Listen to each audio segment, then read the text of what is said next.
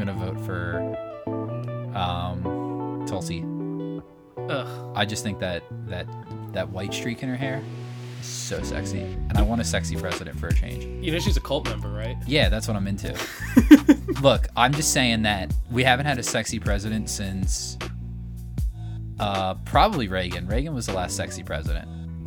People thought Clinton was sexy with that sax, but they were wrong. Yeah, they weren't right. Clinton's not sexy. Clinton's sexist and a pig. I don't think Reagan's sexy, though, to be fair. I think he was pretty sexy by, like, when he was getting beat up by John Cassavetes. That fucking rules. You ever go and watch there's a movie called, the last movie that he did called The Killers, I think it's called. It's about, like, I don't know what it's about, but I've never seen it. But it's John Cassavetes is in it, and, like, I think he's the main guy, and Reagan's, like, the bad guy in it, and there's just a scene where, like, John Cassavetes punches Ronald Reagan in the face, and it's like, that's literally what their politics are. Also, who are we kidding? Obama was sexy as shit. Obama's not sexy. He was a good looking man. He still is. Obama's not sexy. We need a sexy president. Bring Tulsi to the White House. I don't know. I think Bernie's got some. He's hot stuff. Did you see Bernie interviewing Bernie? No. So James Adomian, he's a comedian. He's well known for his Bernie Sanders impression, and he like sounds like pretty much just. I did hear about that. Yeah, so it's just like him sitting down like with actual Bernie Sanders as him doing the impression of Bernie Sanders. That's a good bit. It was fucking amazing. Don't vote for Tulsi. She's horrible. I've voted for her already. I mailed in a bunch of votes. All right. This is the state of Iowa. You're committing serious fraud. I hired You're the only person who has committed voter fraud. I hired guys who to like stand in the caucus line for like, you know, because the caucus works, they have to like stand in a gymnasium. Which, how many high schools do they have in Iowa? They have to have a lot, right? Super weird system. They have to just have a lot of high school gyms or like recreations to like fit all these people. Like community centers, every county churches, has to have a community center. I guess like fire stations. But then there's not that much room. I guess not a lot of people vote. There's not a lot of people in Iowa. It's pretty weird. I love our shitty system. Yeah, we're like 3 months out from the Iowa caucuses. Iowa caucus. I can't wait to suck this cock. Take this big black cock. Wow, that's a great way to transition into. You can cut all of that into our episode this week. He's gonna leave it in. Maybe I will. I don't know. We'll see how it lands. I hate him. There is a reference to. There is the character Fred this week makes a reference to. Will having a big dick. I was talking about the part where he actually he fucks Captain Metropolis. Also that. Yeah. Nice. I guess the rumors were true. Oh yeah. I guess we didn't make it up. So this week we're talking about Watchmen, episode 6. Yeah, sometimes this extraordinary being. Sometimes TV is extraordinary. This was an extraordinary episode. You thought it was good? I liked it a lot. It's not my favorite episode of the season. No, it wasn't a banger. A lot of people are very big on it, and for reasons that are to me completely logical and valid. I think it's a great episode. It didn't connect with me as much as like it did for some other people, obviously, but I really liked it. It made me, like, hate white people. Like, just fucking hate white people. Like, seriously, they're just the worst. It sucks that we're white. I wish I wasn't white sometimes. Like, because, like, all this stuff gets just, like, assumed about me, which, like, some of it deserved and probably true, but, like, most of it's like, come on, that's not... Why do all these white people make it bad for every single white person ever? But then it's like, yeah, like every single white person fucking sucks.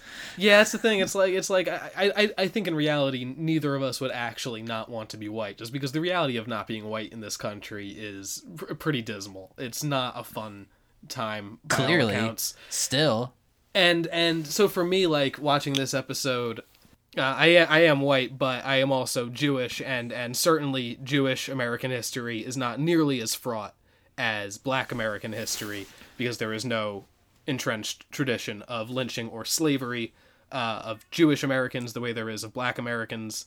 But it's still not great, and world history for Jews is not great. So there is something I can on some level understand the genetic trauma aspects of what the show is going for, just because to grow up and to find out that like 6 million of your people were slaughtered as recently as the 40s, you know what I mean, is like, it's a crazy thing to be told as a child, to be told like people like you were hunted down and killed. I don't think we ever like really understand how many people that was too. It's you can't like how can you imagine 6 million people? And even more throughout the history of not just like our civilization, but as like a country like of America's African American people like.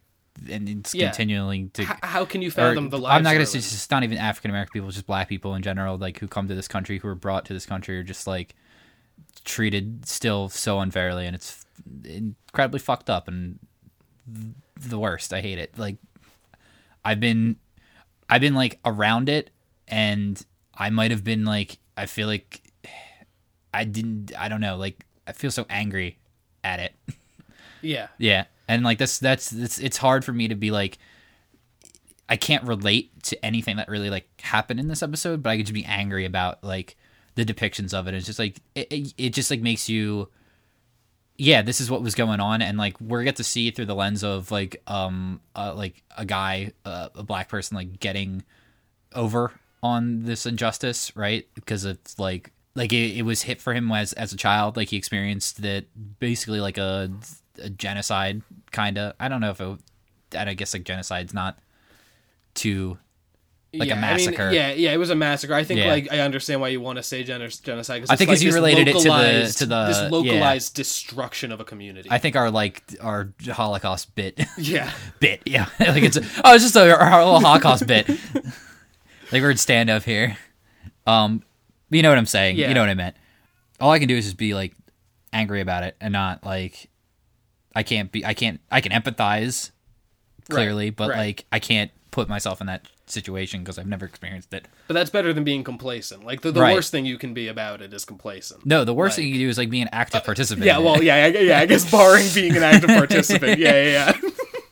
But just to be one of like the only Jewish people in a classroom when you're being taught about like the destruction of your ancestors basically, and it's like so I and to be a black person in an American classroom and to be taught even a sanitized version of our history must be a really disconcerting and like disorienting and strange experience and really upsetting. So I think this episode handles its history in a really interesting way. Did you see that video where it was like it's like they're like two strangers and they're supposed to like introduce themselves or whatever, and she's like, hey, like, and like they meet each other, and the it's a white woman and a black woman. The black woman's like, my name is Nancy, and then or the white woman's like, oh, Nancy, that's my aunt's name or something like that.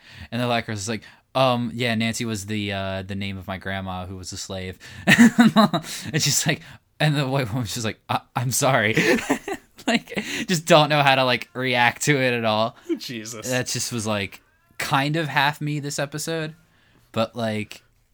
Just like damn, like I'm sorry, like I don't know, like I can't do anything, it sucks. So one of the things I really liked about this episode and the way it viewed history through Will's lens, and then Angela viewing history also through Will's lens, is the present for Will is always in black and white, and it is the past that's in color. Like The bulk of the episode's in black and white, and the parts that are in color are moments from his past intruding on his present day. And he says earlier in the episode like he doesn't want to live in the past, and then June tells him that's why he's so angry, and it's because like he is constantly living in the past, and in a lot of ways it's more real to him than the present. I liked the part where he reads Superman, and then like they explain like about it, and they kind of like cut back and forth between like what he was, and like basically he is kind of like a Superman that he like his parents like got him away from a planet that was about to explode for him to do good, even though like his good is kind of it's what I think it's what these people like deserve in a way, because they're just so vile and repugnant that it's just like I'm like I'm rooting for the black person to like who he tries to. I like that. Like he's just as naive at first that it's like he enters the police force even though he knows like the police are racist and the ones who probably propagated the burning of Tulsa to begin with. But he feels that like because of his connection with Bass Reeves that he like can work through justice and can go through and do it, and then realizes that there is really no, like, or the justice is kind of just subjective to whoever is in power. That's what justice basically is. It's just like whoever is in power just tells you what is right and what is wrong. And so when the justice is that, like, a black person has to sit in the back of the bus or something like that, then that's the justice of the time. Even though, like, we don't agree with it for now, it's just like that's what the justice is because that's what is dictated to there. I guess, and so he takes justice into his own hand by changing the context of it because of what he believes in. And I think that's because I would argue that there's a difference between, like, the law, which isn't necessarily moral, but it's, like, the law and justice. Like he takes justice into his own hands because justice is decidedly not being delivered by the law. But that's the thing, is that, like, what a racist morally believes is that a person of color is, like, a subhuman, is not a human being, right? And to them, that's their justice. I mean, me and you don't believe that. Obviously, a person of color doesn't believe that because they are a human being, but it's contextual to them and what their context and what their sense of morality is. So, and like, I'm not saying like it, right. Like, obviously, we're what not the laws of the land are, and like if it's right, but to them in their own brain, it is right. And I guess I would also say there's a difference between, like, justice and what you think is right. And I would also say, like, racism is not a valid opinion because it has no basis in reality. Like, it has no basis on actual fact. You know what I mean? It's right. Like, you are legally, like, allowed to be racist, but I personally do not recognize it as, like, an opinion because it is not based in anything. It's just a lie. Like, my personal view is that lies and opinions are mutually exclusive, and racism is lies. What's funny is that we talked about this on our Lost episode we did on Forrest Gump, where that's never going to get released. That's never going to get released because it fucked up. But we basically were like, well, like, people, like, he lived in the South with, like, racism or whatever, but, like, racism is bred from this kind of, like, ignorance, right? But Forrest Gump is so fucking stupid that he can't be racist because of how stupid he is, that the concept of racism doesn't even register with him. So, like, there's a sense in there where these people, like, yeah, they are stupid for thinking this, but they have enough reason to like, they have enough wits about them to believe in this. They also have enough wits about them to apparently figure out a way to mind control black people and get them to murder each other. Well, that's the thing. I don't think racism has anything to do with intelligence. It's taught. Like, Forrest was not taught to be racist, and a lot of people in the South were taught to be racist. Of course, like, the reality of like, whether a character like Forrest would have been taught to be racist, like, yeah, like, probably, like, their grandfather was a KKK member or whatever. Right. Like, it's not a good movie. Like, it's a bad movie with no message. Like, it's not a good thing to base anything, like, off of. I just wanted to bring it back. Yeah. Because that was a fun discussion at the time that the file's corrupted. That's not going to get released. And the other thing is, this episode does such a great job of connecting, like you said, like, the mind control aspect of it to, like, the squid has a psychic aspect, and then there's a mind control aspect here, and that's also being paralleled with, like, the history of how people of color are displayed in cinema. Like, it's very purposeful that a projector is the tool of choice for the KKK to inspire this violence. It's like, you look at, like, Birth of a Nation, and just like the other week, like, Alan Moore's comments about how Birth of a Nation was the first superhero movie and how that is the basis of, like, American heroism is, like, it's all being flipped on its head in this episode. Like, they're taking all kind of that perfect history. Timing too. Yeah, it's really good timing. It's extraordinary. It is this extraordinary episode. But it's, so they're working with so much material, which is why I really like the episode so much. It's like, if you're watching this show just to get, like, answers every week, there weren't many answers this week, especially if, like us, you saw Will being Hooded Justice coming. Right. It was like, and they put all the clues there for that to find. It wasn't supposed to be a mind-blowing reveal. They wanted you to be able to figure it out. And we basically did.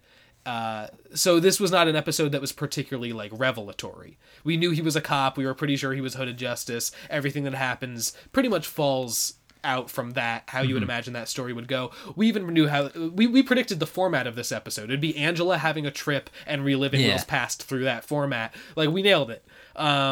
But if there's anything that we learned, and this is, I don't think that the main focus of the episode is like the puzzle box aspect of the show. It's more of a character and a thematic thing.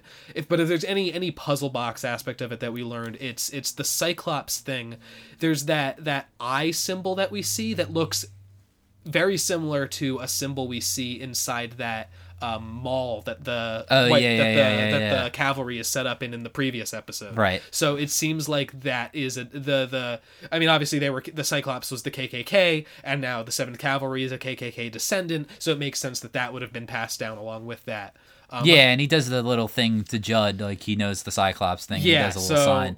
Yeah, so it does seem like that's been passed down. I do wonder the degree to which like Will is actually right about the conspiracy. I do think he's like, there is a conspiracy and he knows about a lot of it, but it also the episode seems to put a point on the fact that he based himself off this hero based Bass Reeves, who he based himself off of Bass Reeves in the name, and he picked Will Reeves to be his name, but his hero is this movie where the guy says like, trust in the law, there will be no mob justice today, and then at the end he enacts mob justice. So the episode does kind of have him flip over the course of his lifetime, to the point where I think it's like, it's valid to question his motivations, especially if you consider like, why does he have these memory pills in the first place? It's like, he could easily have gotten them made just to be able to give them to Angela, but like, does he actually have memory problems? Like these are made for people with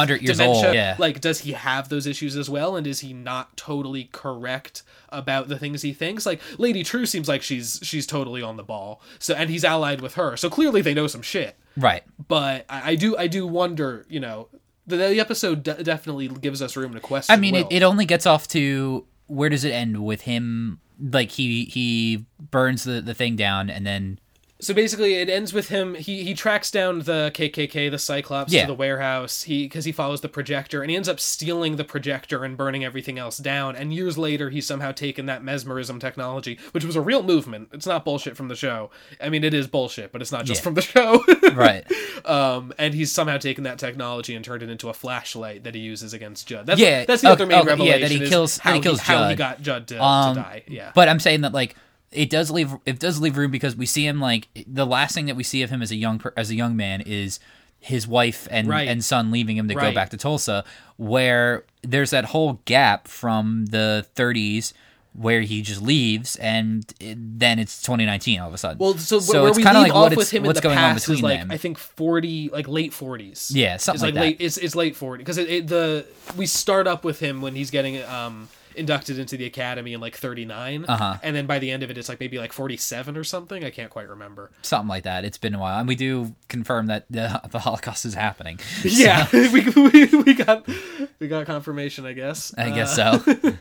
So we also found out that we asked last week, what about that baby he rescued? Oh, this is his wife. We found out her name's June. He ends up marrying her. I figured that probably was the case, but makes sense. I'm glad that we like answered that question, because it. Okay. Yeah. Sure. Yeah. So now we know who both of Angela's grandparents are, and we're kind of starting to get a sense of how the family history pieces together. Still don't quite know how the family ends up in Vietnam, but I think we're gonna get there in like maybe the next episode or two. Yeah, I think it might be more Angela focused next episode. Yeah, especially because now that she's back with Lady True, who is Vietnamese. Yeah, and I wonder if they have more connections that either one of them or maybe neither of them knows about. You know, there's all sorts of thermodynamic miracles at play. Was there anything else that stood out to you particularly about the episode, or anything you wanted to bring into it? The guy with the hat was pretty good. The racist guy with the hat. Oh, Fred. Yeah. Yeah. He was like, I think he just like, he did a good job. He's really good. His role. He was the, did you watch True Detective? Yes, I did. He was the bad guy in season 1. Oh, that's why I was like, I think I know him from somewhere. Yeah. Like he's a good he's actor. Really good. Except like, I don't want to talk about True Detective. It's a different show, but whatever. It's a good show sometimes. So that was an episode. I don't know. It's just like it doesn't. I feel like a lot of our episodes so far have been very just like what's going on in the plot, what can we get out of this, what can we get out of this, and yeah, we've really been trying to solve it so much. This episode is not about that, and it's fine to have like stuff in your show that's not about that. Like The Sopranos did it all the time, where like one of the my favorite episodes of The Sopranos where he's having that like that wild dream that he has to like kill Tony B at the season 5, where it's like him and he's in the house of the horse or whatever, right? And this is sort of in that vein, but follows like a narrative, like arc to it, right? And while that's cool, and like some of the dream stuff in it, where it's kind of just like these recurring, like these motifs that occur over and over again, are very interesting because it's like you want to use it as the. I guess it's a little bit different than doing like a dream sequence kind of episode and doing this episode, which is about memory. So it's not that they're having like a dream of it. It's just that Angela's experiencing Will's memories, and it feels a little dreamy. Like there's the one that really stuck out to me is when like the car pulls around and then like there's the bodies dragging from the car, which is a memory he has of the Tulsa massacre. Because like all the memories are getting like infused on top of one another. So it's like it's a pretty neat idea, to especially because it's like it's not. It's somebody else experiencing the memories too. Yeah, it's like it's like the memories are being compressed together by like the pills Angela's taken, but also I think like Will was remembering that at the time as well. You know what I mean? Yeah, it could be like, something. I think it's like it's both. You know what? It's a really convenient format. Mm-hmm. There are two episodes of The Leftovers that take place in a similarly like. Unknown. I guess not totally the same, but it's like it may or may not be reality. It may or may not be a dream. It may or may not be the afterlife. You're never gonna get like a definitive answer. It's like it's whatever you think it is. But there are two episodes of The Leftovers that take place nearly entirely like inside someone's head, to put it that way. Yeah. And it definitely reminded me of that. It also reminded me a little bit of the way Sharp Objects plays with memory, but that is more Sharp Objects does it more with like the editing, and this does this and like fast cuts, and like this is a much more slowly paced like thing where things kind of slide in and out with a couple noticeable moments of like jarring cuts. But what I really liked, there was a sequence in it where it mirrored the episode of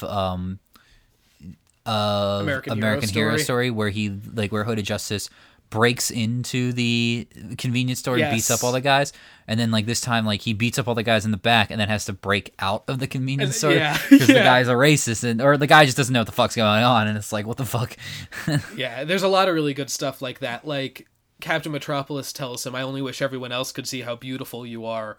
And in the American Hero Story episode that we saw like a couple episodes ago, maybe last week, when Rorschach was watching them, or Looking Glass was watching them. Yeah, when Looking Glass was watching the sex scene, and Captain Metropolis says to him, like, "Take off the mask. Like, I want to see how I know you're beautiful under there." Yeah. So there are these like deliberate like inversions of things we've seen before, where it's like they did not get the history quite right, but like they got like 30, 40, 50% of it. You know, they like they had the ideas, they just put them together the wrong way. You know, right. I really like how this episode opens with Minutemen as the... Oh, yeah, they changed it from Watchmen to Minutemen. And they get, I think his name is Cheyenne Jackson. He was on 30 Rock.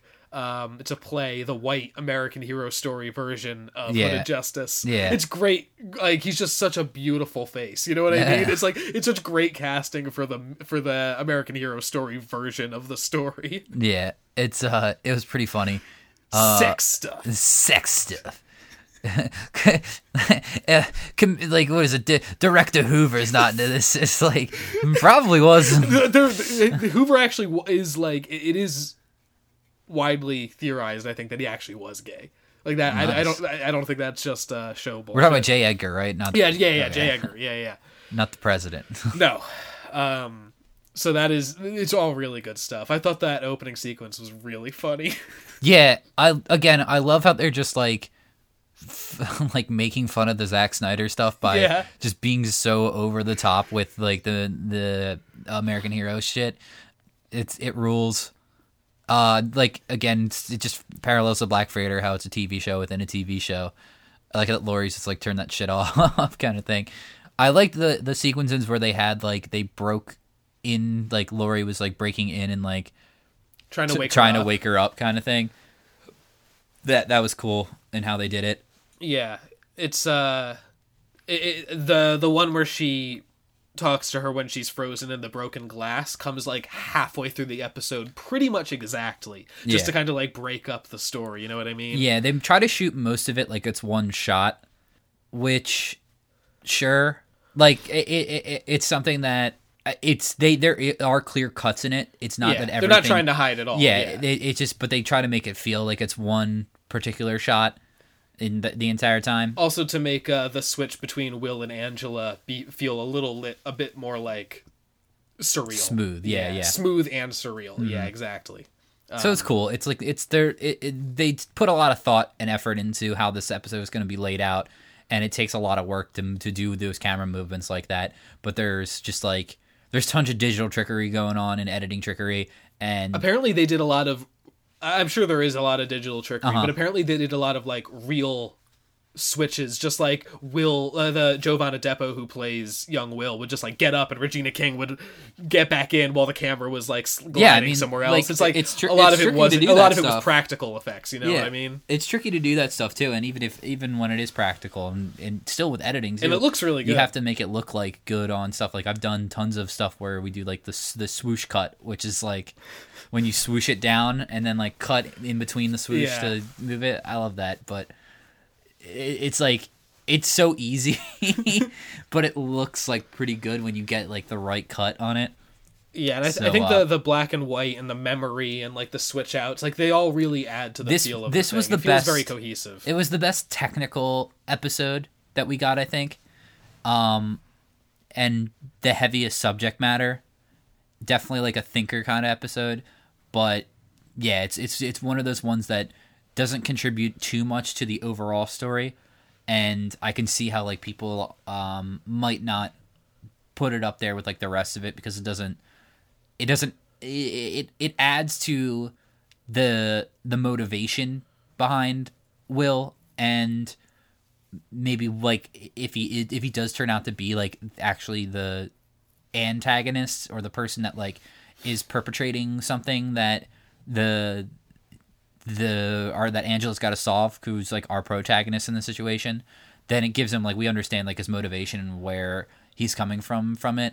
Sort of like how we had to understand. You have to understand Adrian to really understand that like this is why he would do this thing to in the original book to be like the bad guy in it.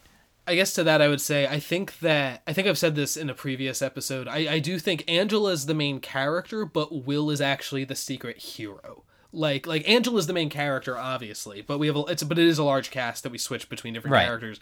But I don't think Will's the antagonist of the thing. I don't think that. I think that the cops in the superhero cops, basically, like Angela and her gang. And the rest of the cops have all been misled into a situation that they're trying to figure out, and whether or not they conspire with Lady True and Will is yet to be determined. But we'll see if they all switch or if Lori is gonna put like the nail down on it since she's the boss now. There's not that many episodes left. There's only 3 episodes left, so yeah. I think we got to get to it, you know. I think the other thing I would say is, well, I think that this episode actually did advance the story a lot, but it didn't advance the plot. You know what I mean? It's like all we got from the quote unquote plot of this episode was like Angela goes from inside a jail cell to inside Lady True's house, waking up from a coma. You know what I mean? Like that's the only like plot we get, but the story is like story is that combination of plot and character. You know what I mean? Oh, so this was all character, and like it really it does do a lot. Like it's like I said before, I think we saw a lot of like the material coming as far as like the major revelations, but like to actually get inside Will's head is really valuable at this point in the season because it's gonna let us understand whatever his plan is, like the action as to what it occurs, and that's important because we need to know. Like we saw kind of Angela in the lead up sort of stuff, but like why she would join the force. we saw Looking Glass last episode into like his background, what he's all about, and now we need to see Will, because this is, these are like our three important people with that are all like playing pivotal roles. I don't think we're gonna get like a pirate Jenny or Red or no, I don't think so. Red Scare? Is it Red Scare? Yeah, it's funny. Red Scare. Yeah, I don't think we're gonna get them. No. Hopefully, we get a lube man flashback. We gotta, yeah, like you said, we only have 3 episodes left, so we gotta find out a lot of stuff coming up. I feel like a lot of it's gonna be saved for the finale. Another thing is, so the official Watchmen podcast exists, and they put out an episode every 3 episodes. So one just came out today, which is Monday. I did 25th. Not listen to it. I did. It's good. They he interviews Damon Lindelof again. He was really good. Lay it on me. But the most interesting thing, if anything, I thought was actually in the description of the episode. It says that the podcast will return for one last episode after the series finale. They don't say season finale. They've written that they'll do another episode after of the podcast after Watchmen's series finale. So it seems increasingly like this is a 1-season show on purpose. I think I heard him say that it was like, if they do another one, like it won't be the same people. Really? I think like I remember him a different thing where it's like they wanted to make this season and have like closure at the end of it, where like you can watch it from episode 1 to episode 9 here, and that you got the full story, that it's not like there's a cliffhanger kind of thing that like leaves you with more questions, the comeback for next season kind of stuff. So if they do another season, it might be like in the same Watchmen universe, but not related to Tulsa, or maybe it is related to Tulsa now that they built this mythos kind of thing, but he left it open at the end where there could be another one, but I don't know. Maybe they don't want to do another one. I don't know. I think they've put... HBO has put so many resources behind it, and like they assembled a great writing team. Like this is a fucking excellent show. It also looks excellent. It'd almost be like a shame to put that group of people... to pull that group of people back apart after pulling them together. But at the same time, like I would kind of respect them being like one and done on purpose. I think we have to see, and I don't want to leave like a bad taste in people's mouth. It's better to end good early, because like we brought up True Detective, where True Detective starts off incredible, towards the end gets kind of wishy-washy of season 1. It ends strong in my opinion, like in certain sequences at the end, but like overall, like narrative and plot wise, it ends a little wishy-washy towards the end there. Character wise is always phenomenal. I think the finale of season 1 is really good, but there are a couple episodes near the end that are like, eh. Yeah, exactly. But then there's season 2, and people don't like season 2. I couldn't even finish it. I found it unbearable. It's a whole different animal. I thought season 3 was good though. I didn't watch season 3. It's actually pretty good. It's actually pretty good. They revisit the original season, right? It takes place same area, or like later in time. And it's basically all new characters. But they do reference season 1, but it's not like directly connected. But watching season 1, I would definitely recommend watching season 1 before season 3, because to me the most interesting thing about season 3 is the way it plays with the format and structure of season 1, and like uses your expectations against you, kind of like Watchmen is doing with the original graphic novel. You know what I mean? But you know what I'm saying is like, it's an interesting thing. It's like they had this show, everyone thought it was incredible, then they made more of the show, and now people are like, well, these last seasons, it's just another show now. Like it's just another show now. It loses that kind of allure, where this show could be that, like that show where they just make one season of it, it's great, everybody likes it, we're out. And it reminds me of like Big Little Lies, which I love Big Little Lies. Season 1 was obviously like this phenomenon, and then season 2 was never planned, because the show was based off a book and they did the whole book in one season. And then season 2 is like, it's definitely not as good as season 1. I still really, really liked it. A lot of people did not, and now it's kind of like it left a little bit of a sour taste in some people's mouths, where if it had ended with season 1, like people would have been happier with it. But at the same time, like The Leftovers is a show that season 1 was an adaptation of a book, and then seasons 2 and 3 are like completely new material, and they're better than season 1. So I mean, this is an adaptation of a book. It's not. I don't really want to say anymore it's an adaptation because it's its own thing at this point. It's inspired by. It's inspired by. It's a sequel. It's a remix. It takes place in the same universe where these events happened, and what a 2019 might look like if it continues on.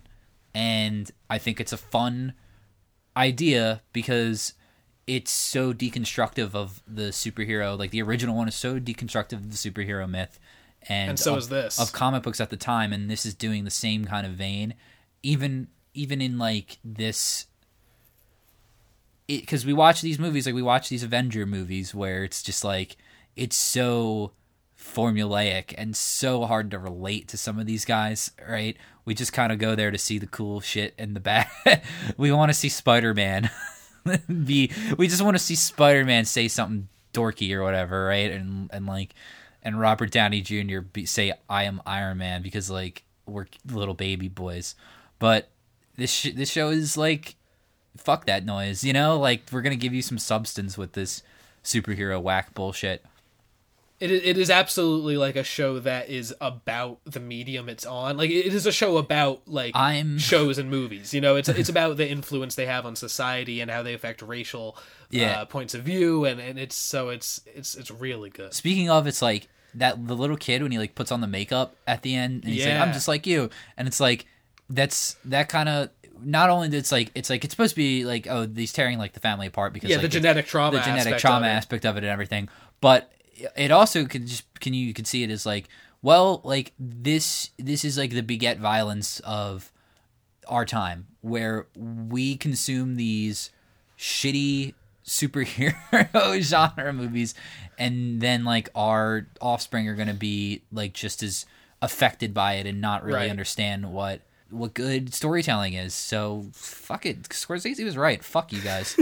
Yeah, this show does a great job of marrying the genetic trauma with the actual like cultural depictions and how the culture we consume dictates that culture, like art imitating life imitating art. It's that cycle. Like they life and art are constantly in conversation. You know what I mean? Right. It's like we respond to art, but art is made by people responding to life. Yeah, and responding to other people's art. Right, totally. Like this. Me and my art, which is really exciting to me. Make art, bitch. Yeah, that's a thing I do really like about the show. It's a good one. It is in conversation with the original. It's having some of the same conversations as the original. Mm-hmm. It's just like, and it's taking elements of it, like the psychic squid, and adding new layers to on top of that. Yeah, because we only ever see like it kills 3 million people.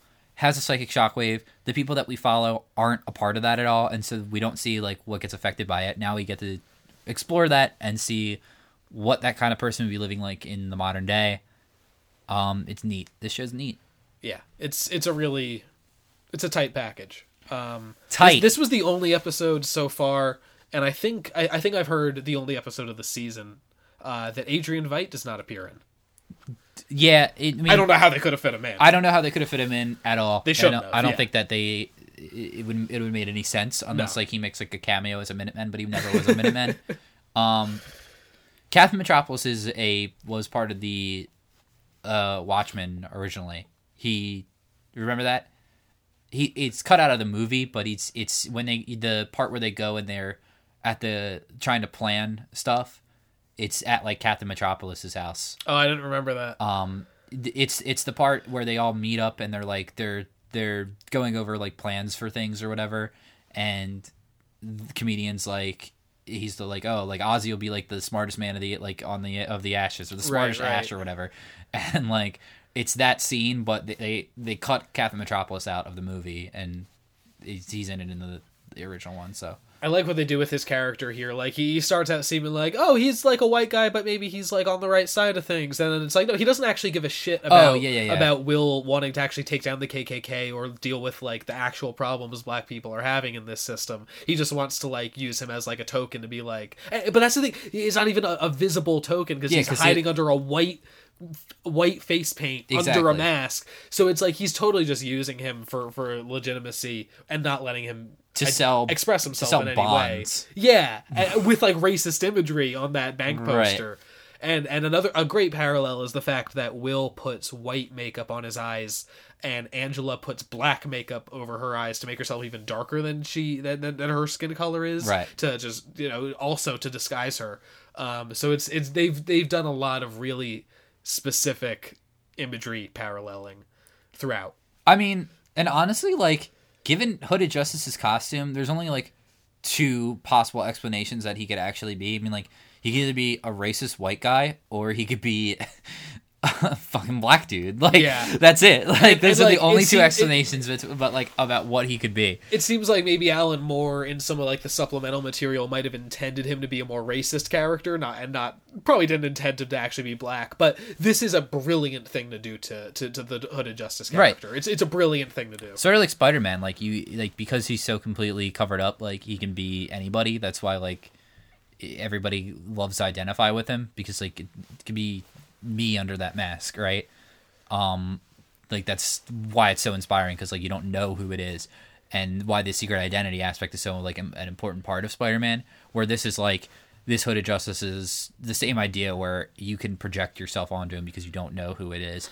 But totally, if you look back at it, I'm like, that could totally be a black guy. Like, it, yeah. like it would make sense that like that person would want to do extra outside of the law in order to do some sort of justice in the world, because at that time, like, black people weren't given justice. But and the saddest thing is, like, if he hadn't put white makeup around his eyes and like he had been like visibly black under the mask and hood, like, people would not have been able to identify themselves. That's the sad thing. It's like, we can say, yeah, like, he's under a mask so he could be anybody, so we can identify, but that's only because we think he's white, you know what I mean? Or not necessarily that we think he's white, but the people in the society, we could see his eyes. Yeah, like, but the people in the society that he was performing for, yeah, could believe he was white. That's the sad thing. They have to. Yeah, because otherwise it would not have flown to have a black vigilante running around in the 40s. And another thing that was like, it started off as confusing at first, because I'm like, oh, like,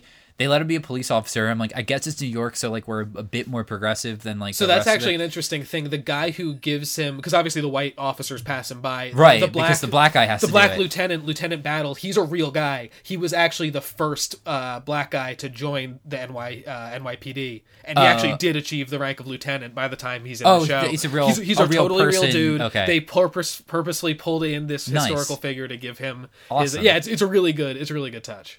Yeah. I like it. So Will was probably one of the earlier black people in the NYPD, but yeah, Lieutenant Battle actually was the first.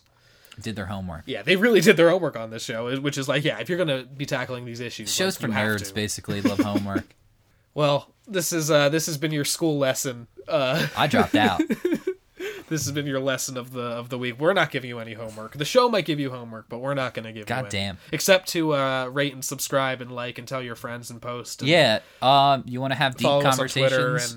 And, send me a DM. I'll deep cut you. Your homework is to give us a 5-star rating and a positive review wherever you're listening to this podcast. That is your only assignment.